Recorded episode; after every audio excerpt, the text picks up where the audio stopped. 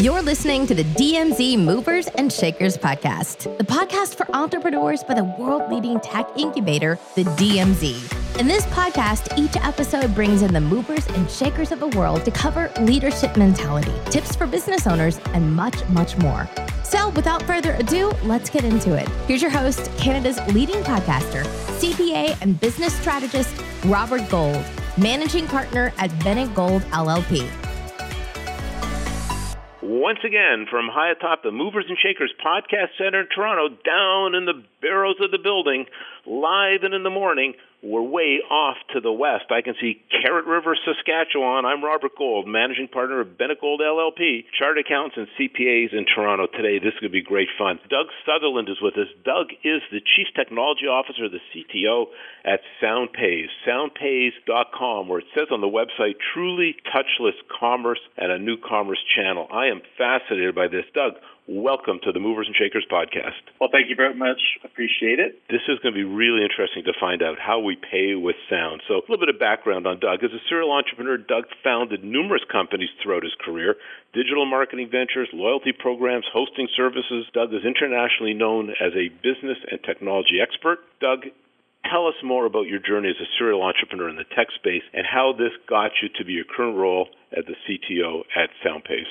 That sounds like an interesting challenge. I've been around a while, probably too long to talk about. But my career wasn't unlike many that I've met that became entrepreneurs. I bounced around between large companies and small companies.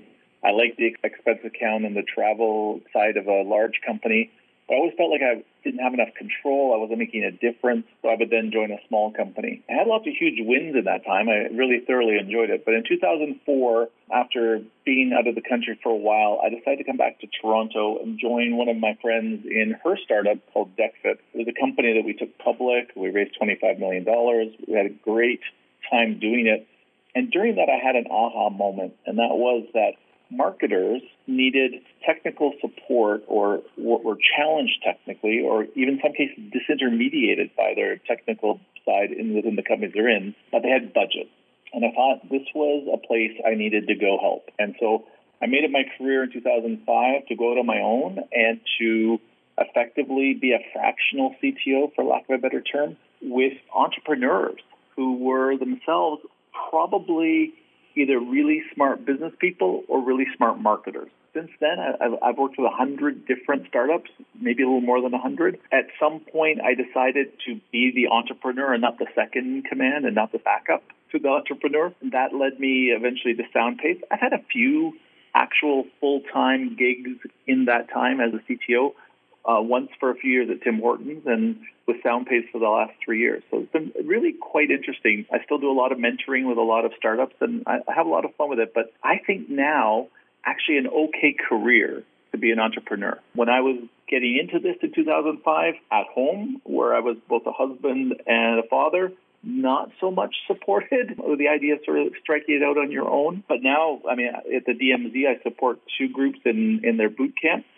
Surprised to find in both cases their parents were encouraging them to join the boot camp.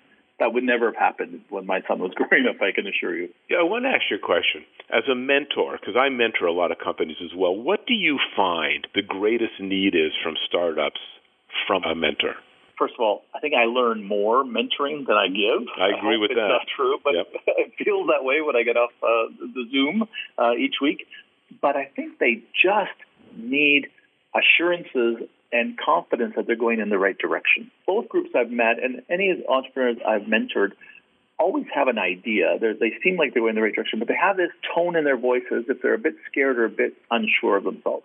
And I think my job half the time is to challenge them with a real good question and then convince them they know exactly what the hell they're doing and get out of their way and let them do it. But it is interesting to me that how much confidence building is really what I need to do. And do you find your role as a mentor changes from the first meeting to the 10th to the 30th? Hey, Robert, it's a great question. I walked into Basecamp, which is an 8-week program with 8 planned weeks of mentoring. After week 2, I threw it out the window. It's so true that the teams do not need from you the same thing you think they're going to need as they grow. Their own energy changes, their own confidence changes. Often they're getting ahead of you. You know, I actually have to catch up to them. Thinking, today we will talk about where to find money. No, we're past that, sir. We want to know, how does the go-to-market strategy work? And oh, wow, you're ahead. Okay, let's do that instead. It changes a lot. And they're incredible people. They grow so fast. They learn so much. That what they need from you changes, even to a point where they don't need that much from you, which is really cool. Which is really cool, because then they are teaching you, because they've now gone down a path that you didn't envision, and then they're showing you things that can be accomplished that you had no idea they were going to go that route. It's quite amazing. And let's go back into our main topic, which right now I want to talk about how we affect the retail market, and particularly with new technologies. Technologies now connecting consumers with retail are transforming everything, and they're making it increasingly competitive by disrupting conventional customer service tactics, and that's exactly what you're doing. The sector's undergone drastic changes, and SoundPays has made quite the splash, I understand, with your solution. So what exactly does SoundPays do, and how do you leverage ultrasonic sound wave technology? To me, this is Elon Musk territory. Well, thanks. It's very interesting. When I joined the firm, you would have heard them banter around the word that they were a fintech company. Actually, I think they're an ad tech company. And we've been, pivoting through a couple of different perspectives of that space, even back into some of our original technology and thinking through the pandemic. So that's been really quite an eye-opening experience. The original idea was, and this predates, the idea of Apple Pay and Google Pay, that this SoundPays would be the way you paid for things on your phone. I was thinking to say next year will be 100 years since Alexander Graham Bell died. This is the first time I've used my phone for a phone call, a conference call, in at least a year. I typically use my phone for apps. I use my phone for text messaging, for Signal, for Telegram, for Slack, but I don't use it to talk on. And we saw this payment device in your pocket almost always with you in a store as being an important vehicle to do something in that space. The idea of near-field communication or tapping your phone was interesting, but we thought we could do it better. And hence, we came up with this idea that you could effectively play a unique sound code in the ultrasonic space between 18,000 kilohertz and effectively 22,000 kilohertz, that your phone could hear that. It could be invisible or inaudible to the human ear, and that we could use that sound code to get the phone to do something. In this case, make a payment. Hence the name SoundPays. It's interesting because after we pivoted to ad tech, you do not hear anything. And in a typical implementation, you don't pay with SoundPays, but rather SoundPays enables the payment. Because your typical brand will have media that they want to have a sound code in. Maybe it's a 30-second television ad. Maybe it's something that's playing on a billboard, or it's in a stadium or on a stage or wherever it might be. But it's just sound. It gets played on a speaker. So we don't need any special technology. There's no little things you need to glue to the POS device. It really just uses a speaker. And your phone is the device that captures that sound and does something with it, which is fabulous. So the brand really wants to take some media and somehow encode it with your sound code. They want to play that somewhere. And if it's a perfect circle, they also have the app where they want to listen to it. So that would be your retailer kind of model, where I want you to use the retailer's app in the retailer store or off the retailer signage or when the retailer is on TV and I want to engage with you. And that's its perfect circle opportunity, and it works beautifully in those circles. What we find in the marketplace is really we've got brands with media, or we have venues with media, like a stadium who has a brand like Nike, let's say, and a wallet, which may be the team's wallet, might be the stadium's wallet, maybe Nike's wallet, but that wallet has to contain the SoundPays software development kit or SDK that can hear. And so you got to tie those pieces together.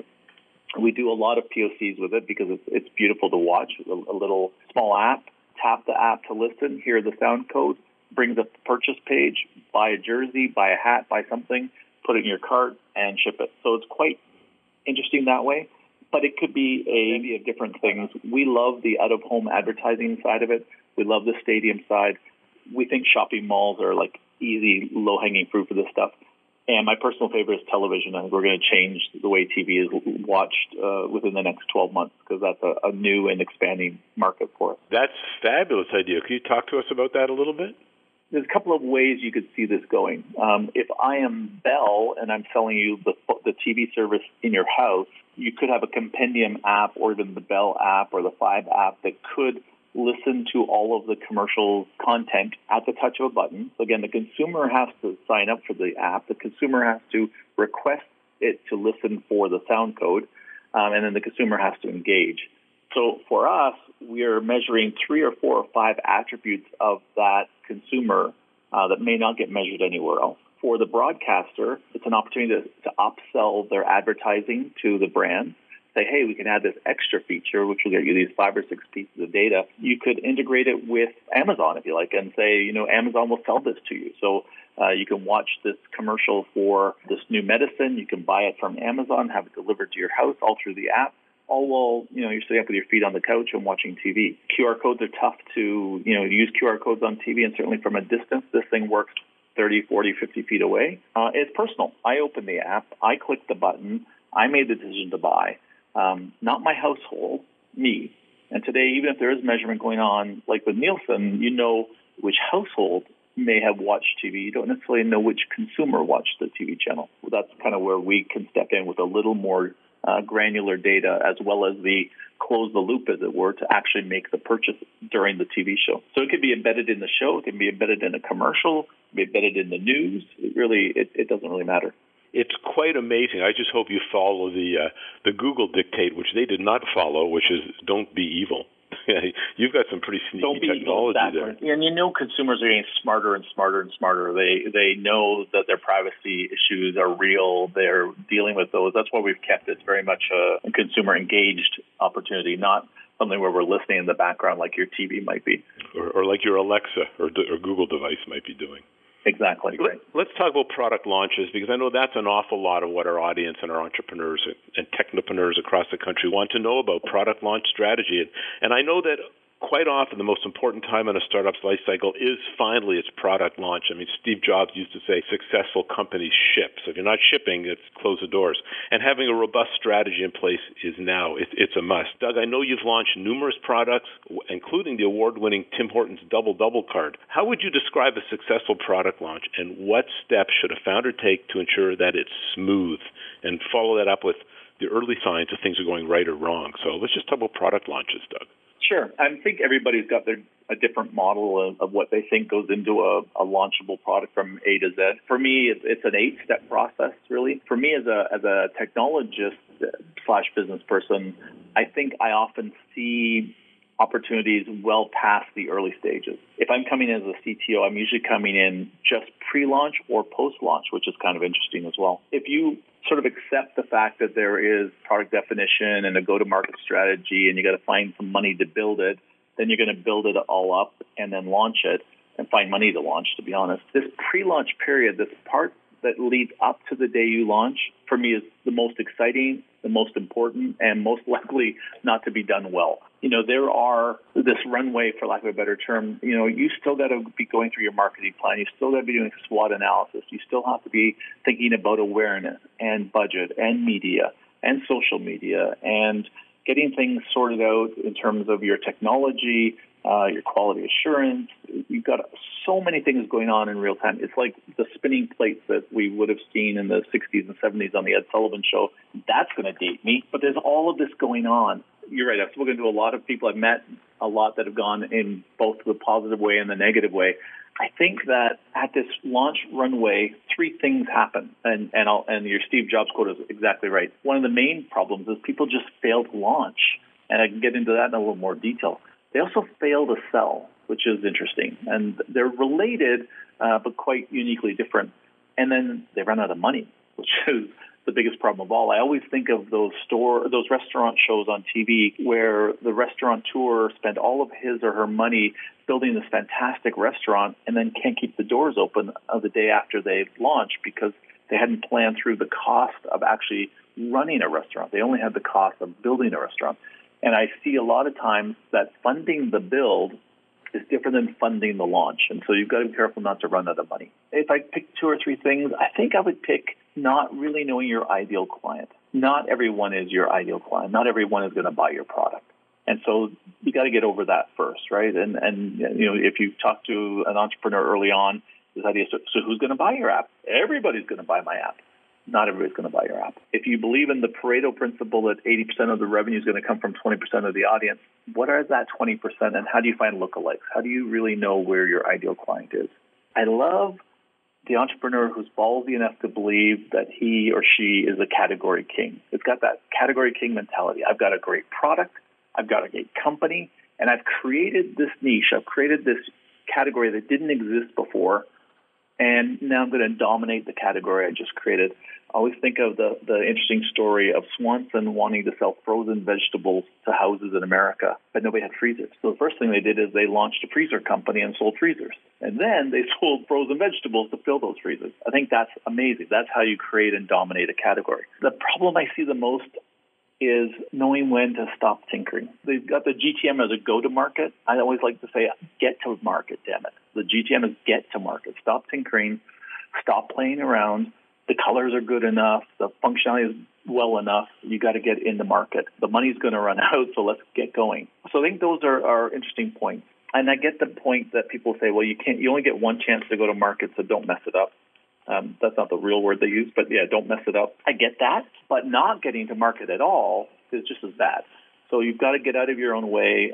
And I tell the story about a book I was reading years ago, 2008, working with an entrepreneur. On page 47 of the book, it said, these are the attributes of an entrepreneur who will never launch. And I went to the person I was working with and said, you have to read page 47 because it was written for you. And I was struggling about what it was that I couldn't quite get my finger on. This is it. You are never, ever, ever going to launch. I've never forgotten those bullets because I see them all the time. And I can actually say, you know, I'd love to work with you, but I don't think you'll ever launch because these are your attributes. And so I know it's a little black and white to say that, but for me, I've got to know who my ideal client is too, right? And so I know that not everyone is my client, so I have to accept that. The last thing I'm going to say on this, I don't have a better analogy for it, but the day after you launch, you become a farmer, and you got to do things the way farmers do things. You get up at 6 a.m. every day, you walk around your fields, you water your crops, you check for insects, you put in fertilizer, you do the chore. You'll see it a lot. You'll see that the folks who start a company, let's say she's got this great idea, but she's a marketer. She's a product person. The next hire that you'll see out from that company is looking for a CTO founder. But what I never really see is a hire for a farmer/founder. At the end of the day, the entrepreneur is not a good farmer. Their brain just doesn't work that way. The CTO will have his or her hands full on getting the tech to the next level. They're not going to be a farmer either. Somebody has to get up every morning at 6 a.m. and tend to the crops and make sure they grow. The CTO founder is likely to know how to water them, will water them, will forget to water them. The CEO founder doesn't even know there's a field up there, so forget about asking them to water anything. It's not going to happen. So that fourth thing, I guess, if I'm not going to say three, but I'll grab four, which is make sure you have someone who can farm when you're done, because the morning after, it's farming. And going back to that restaurant analogy, the entrepreneur knows if he's the back of office or she's the front of the house person, they know that you need both to survive. So somebody's got to farm this thing. These are amazing points. And the thinking like a farmer, I've actually never heard that, but it really, really makes sense. I want to ask you one more thing about product launches. And you might have mentioned this, but let's stress it. Is there one thing that entrepreneurs often overlook when they launch a product?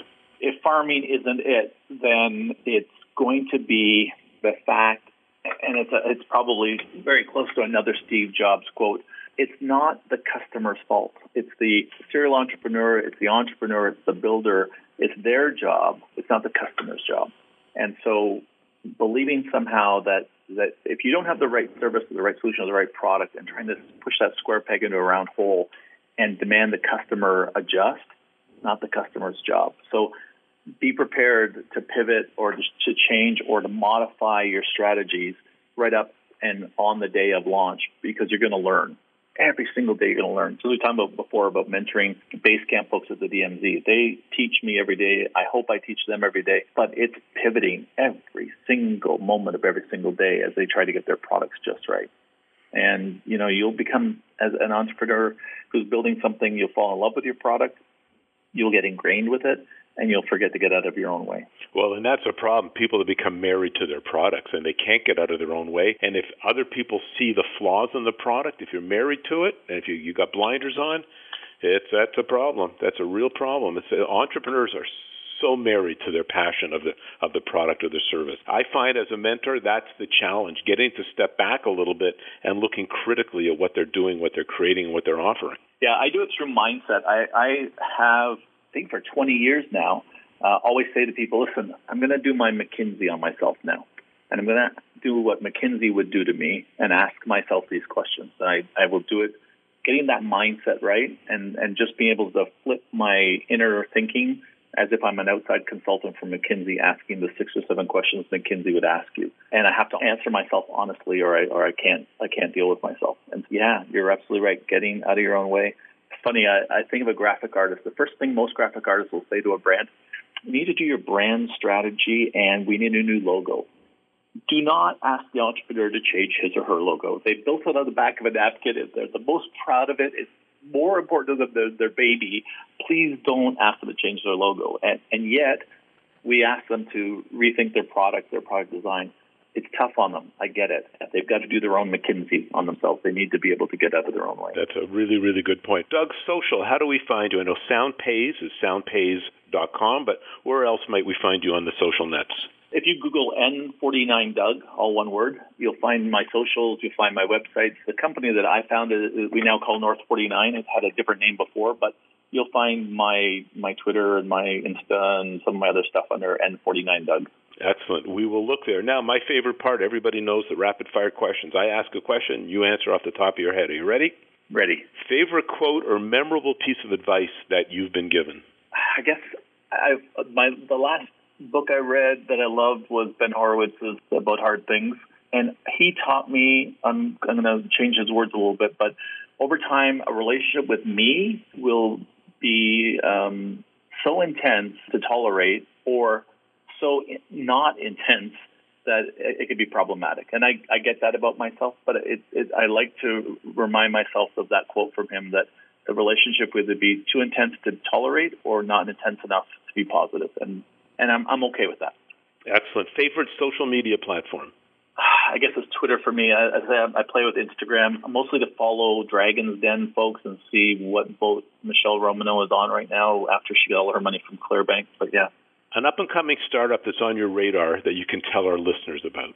So we're talking about, that's interesting, we're talking about the mentors. The mentors taught me about Flutter, Google's new way of sort of building native apps. And there's a company called FlutterFlow. Say that 3 times fast. That I find quite interesting. I'm also getting hung up on RevOps and a company out of California called Outreach.io. I like them. But you need a Canadian story. Love Green Gruff. Green Gruff is selling CBD-based dog treats in the U.S. where they can do that legally. Can't do that legally in Canada yet.